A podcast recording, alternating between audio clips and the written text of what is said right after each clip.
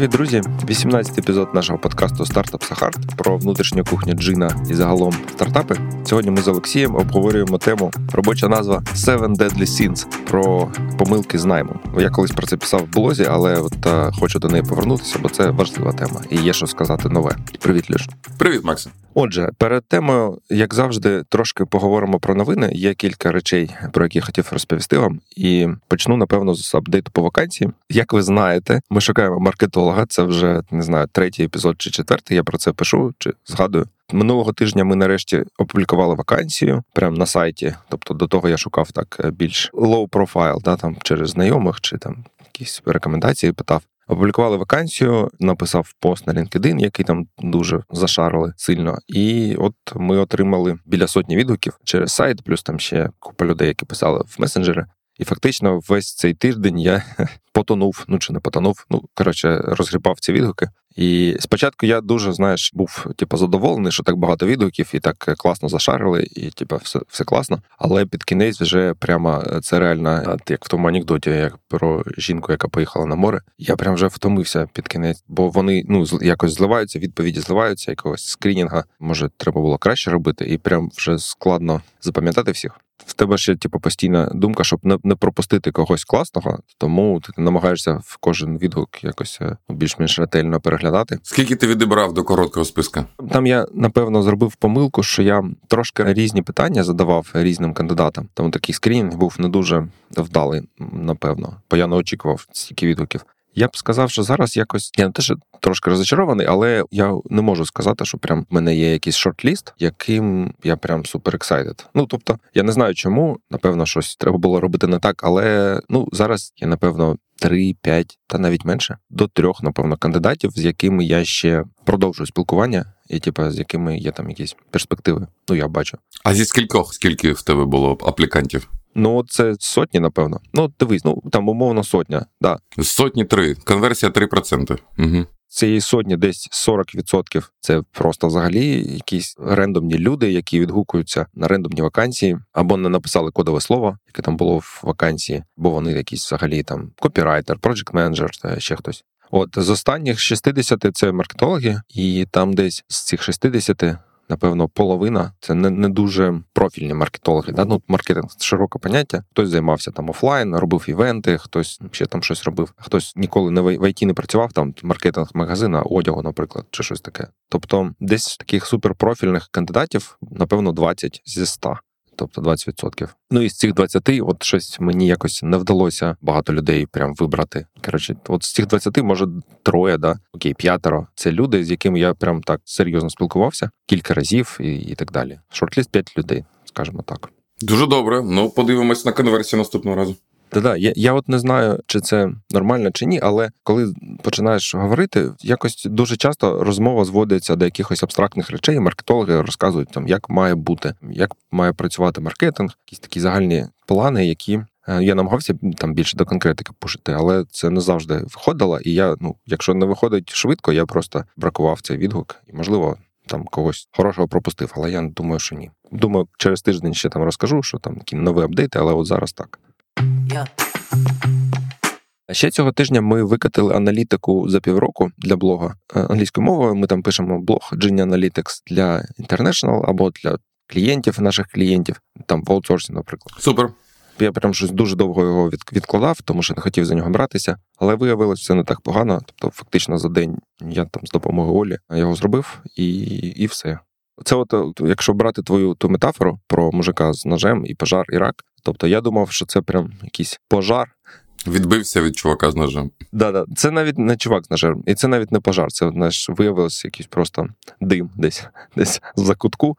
В мене була думка, що треба, напевно, когось наймати. І напевно це було б непогано, але коли це типу, раз на півроку репорт, який робиться за день, можливо, це не найвищий пріоритет зараз. Ще півроку можна почекати. Так, так, так. Ну, якщо порівняти з маркетингом, наприклад, так точно. Yeah. Остання новина з Джина. В нас продовжуються якісь епопеї з якимось ображеними людьми, чи хто це, я не знаю. Але коротше, там якийсь новий фішинг спам. Значить, якщо ви раптом, ну це мало ймовірно, але хтось зробив домен genie.me, ME, типу калька нашої заглавної сторінки, і з нього якісь приходять письма, що типу, от е, щось там Джині пропонує. Це не ми. Я хз. Я написав в Телеграм, про це написав в Телеграм, щоб попередити людей. Далі не знаю, що з цим робити. Напевно, в аб'юз напишемо цьому хостеру, спробуємо домен цей закрити.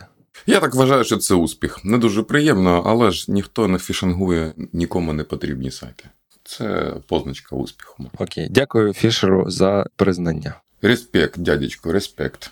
Там, до речі, прийшов в девчат якийсь хлопець, щось там почав цей сайт якби піарити чи про нього говорити, запитувати так, якби невзначай. І потім ще мені в приват щось написав. Тобто, можливо, це був саме цей автор, але я не впевнений, тому не буду про це якось його спойлерити. Можливо, це просто якась випадкова людина. Передамо йому привіта. Точно.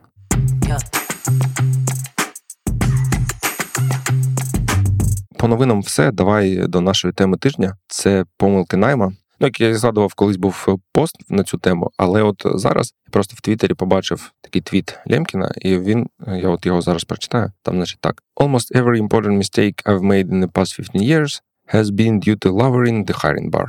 Тобто він пише, що типа, от всі мої помилки, такі важливі за 15 років, це через те, що ми не дуже прискіпливо вибирали кандидатів там чи наймали не дуже прискіпливо. Ну окей, можливо якби зараз теж шукаємо. Ну прямо зараз ми шукаємо маркетолога. Далі в нас ще будуть найми. Тобто, це в принципі relatable to me, Тобто я можу себе, значить, уявити в схожій ситуації. І я б ще додав, що невдалий найм це ще так як opportunity cost. Тобто ти береш людину, яка ну не дуже підходить на цю роль, і ти можеш це зрозуміти через там 6 місяців або рік.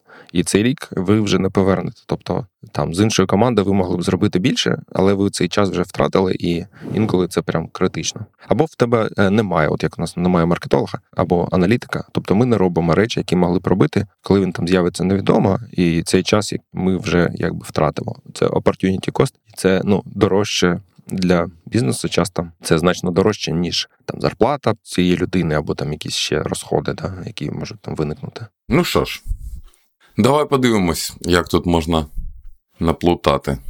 Давай подивимось. Я сказав про Seven Deadly Sins, тому що в мене вийшло сім пунктів, сім. І от я зараз ну буду їх по черзі, значить, е, озвучувати, і хочу почути, що ти скажеш. На початку ще додам дисклеймер, що це знову ж таки це мій власний досвід, не якісь універсальні поради чи істини. І в принципі, ну все це дуже залежить. Тобто, одна і та сама людина може по-різному себе проявити в різних компаніях, і це залежить і від людини, і від компанії. Тому як там кажуть, use your own judgment. Якщо вам не подобається мій е, опит, йдіть і замайте свій. Точно.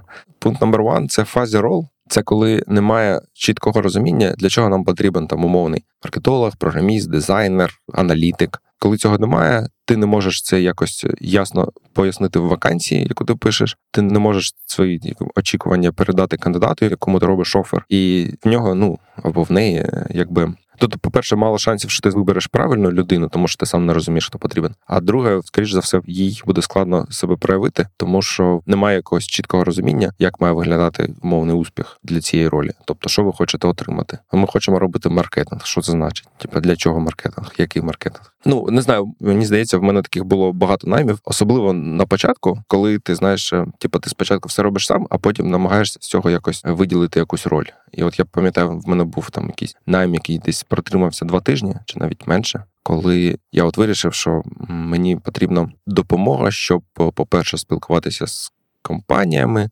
по-друге, шукати якийсь продакт маркет фіт для них. По-третє, робити якийсь скрінінг кандидатів, щось таке, типу, коротше, взяти когось, хто допоможе якимось чином з чином. І це прям ну я взяв, звісно, когось, але це я десь е, через тиждень зрозумів, що воно так не буде працювати взагалі. Не треба так робити. Знаєш, це мені нагадує десь я чув таку мисль, що аутсорсити треба тільки те, що ти гарно розумієш. Не можна аутсорсити речі, в яких в тебе немає досить чіткого поняття, і ти не дуже розумієш, що робити. Це треба робити самостійно. Аутсорсити треба щось таке стандартне, ринкове, щось конкурентне.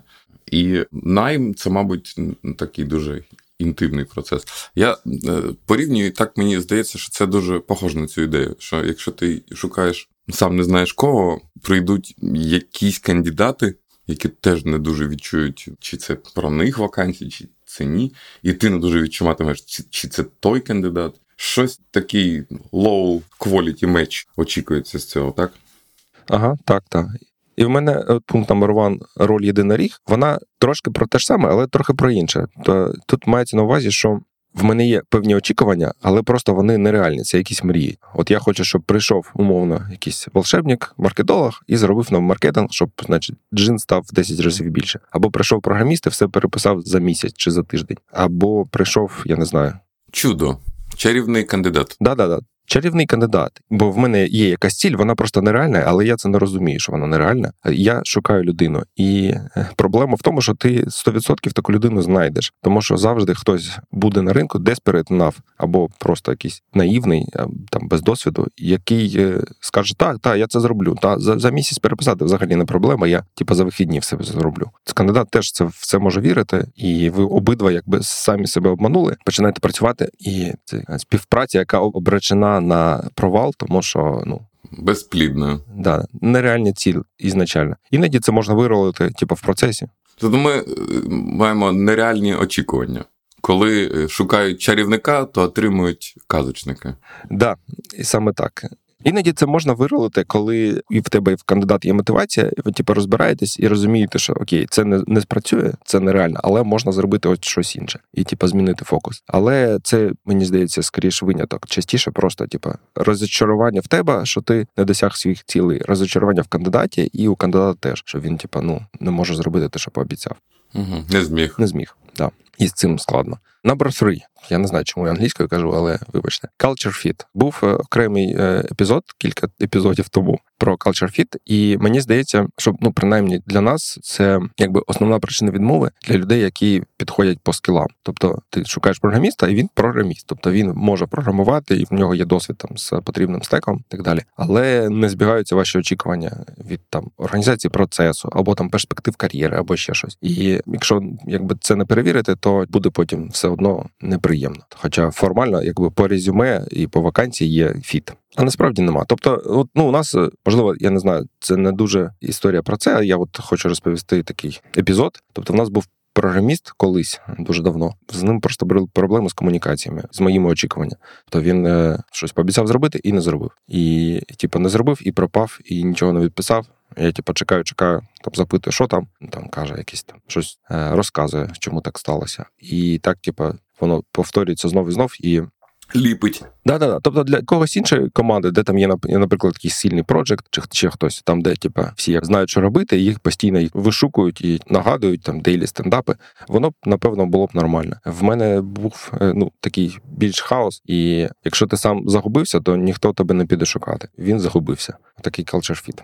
В мене, знаєш, теж є історія. Я зараз шукаю PHP-програмістів, є якісь кандидати. Наш рекрутер їм пише. В нас інтерв'ю процес з двох шагів. Другий шаг це лайвкодінг. Ми маємо подивитись, як програміст програмує. Він займає лише одну годину, але ми попереджаємо одразу, що такий в нас процес. Ну, треба буде одну годину е, попрограмувати. Дехто відмовляється, і е, з тих, хто відмовляється, дехто натомість е, вирішує об'яснити нам, як саме ми не праві в цьому, і як саме нам слід інтерв'ювати програмістів. Натомість я теж вважаю, що це культура і culture fit, якого нема.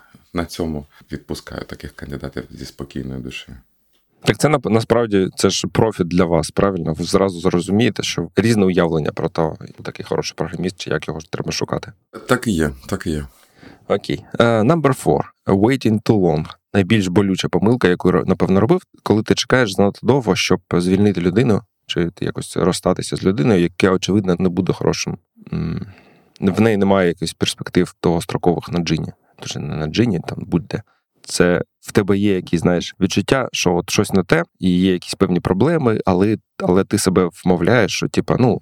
Треба там поговорити, спробувати там трошки по-іншому ставити задачі, треба ще там щось змінити. Ти витрачаєш на це типу, багато сил, багато часу, і все одно доводиться прощатися. Згадуючи, до речі, Лємкіна, це здається, в нього був ще такий твіт чи не твіт, якась там думка, що найменш ефективні люди в команді на них витрачається найбільше часу, тобто на цей перформанс-менеджмент, чи там якісь ван-он-вани постійні, щось таке. І це типу, неправильно. Тому що ви треба більше часу уваги уділяти найкращим людям, а з е, найгіршими, ну навпаки, якщо не вдається з ними вийти на нормальну роботу, то треба швидше розставатися. І оце дуже правда.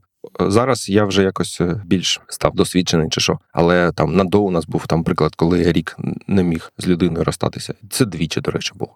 На Джині теж е, були такі епізоди, коли місяцями, в принципі, мені все було ясно, але ще там місяць чи два. Чи три людина продовжує працювати, в тебе вже від неї немає таких сподівань, очікувань, як ти думав, і це напевно якось все одно передається. І коротше, це прям дуже дуже тупо, дуже погано. Не робіть так. Якщо типу, ви бачите, що щось не те, то треба розбиратися. Зараз я намагаюся особливу увагу приділяти от самим першим. Людина починає працювати перший тиждень, два, три, перший місяць це прям супер е, важливо. В аутсорсі, ну і взагалі є такий термін випробувальний термін, але це скоріше формальність для більшості, мені здається. Я думаю, що це взагалі не формальність, що це дуже важливо. Якщо в перші тижні в тебе вже є якісь сигнали, чи там роздуми, чи сумніви, то це прям супер погано і краще не стане. Краще розстатися з кандидатом в перші тижні. Це для всіх легше, ніж це зробити через там півроку умовних.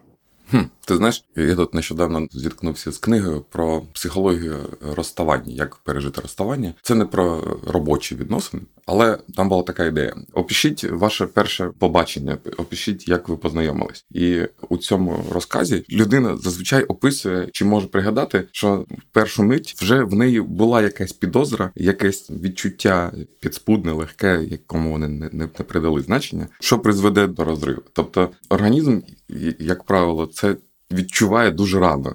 Це ти не можеш не відчувати цього, не не придати цьому значення, але якась підозра ляже з першого разу. Ну я тут, до речі, можу посперечатися. Постфактум легко дуже себе докоряти. Ну, от він там не знаю, був у синій сорочці, і треба було зрозуміти, що синя сорочка це знак, що нічого не складеться. Тобто, ти можеш потім себе вмовити, що там було видно щось. У нас був кандидат, якого ми звільнили на другий день. Ну не у нас на довго здається було. Я так спеціально такі е, фазі такі даю деталі, щоб е, ну нікого конкретно не образити чи не зробити деанонімізацію, але він тупо проспав чи не проспав перші два дні. Коротше, він просто не прийшов. Ну умовно, там давай домовляємося там завтра в 10 у нас буде дзвінок, і потім починаємо щось робити. Він перший день провтикав, і другий день провтикав, а третього дня не було.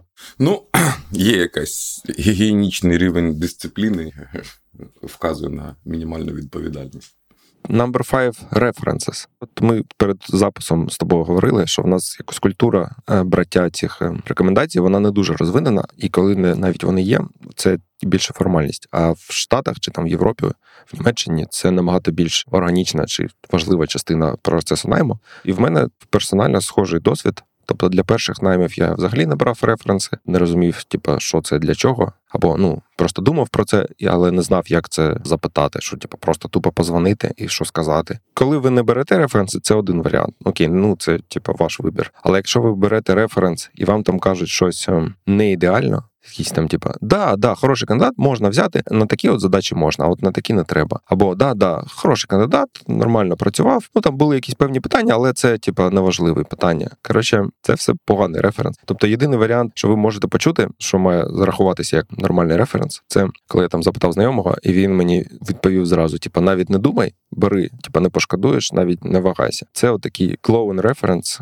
рахується. А все інше так, так, е, так, беріть, але от то, що там після але, це значить, що все погано насправді. І я, от е, двічі, напевно, в мене був такі найми коли типу, був хороший референс, непоганий референс, але там були там зірочки, нюанси, і воно, значить, не спрацювало. Для нас це був проблемний найм. І також для повноти картини згадаю, що був ще кандидат, в якого був прям супер ідеальний референс. Його всі хвалили, з ким я спілкувався, і з ним було дуже багато проблем. Ми з ним не пропрацювали. Тобто е, референс це теж не панацея, і якщо там помилки трапляються, все одно треба їх швидко вирішувати. І там don't wait too long. Знаєш, я стикався з референсами лише в Німеччині. Ніхто е, референси по мені не не питав в Україні. Я так ну, наскільки я розумію, може я не знаю. Але тут у Німеччині щонайменше двічі мене пробивали е, ну, майбутні партнери, роботодавці, не знаю, як тут.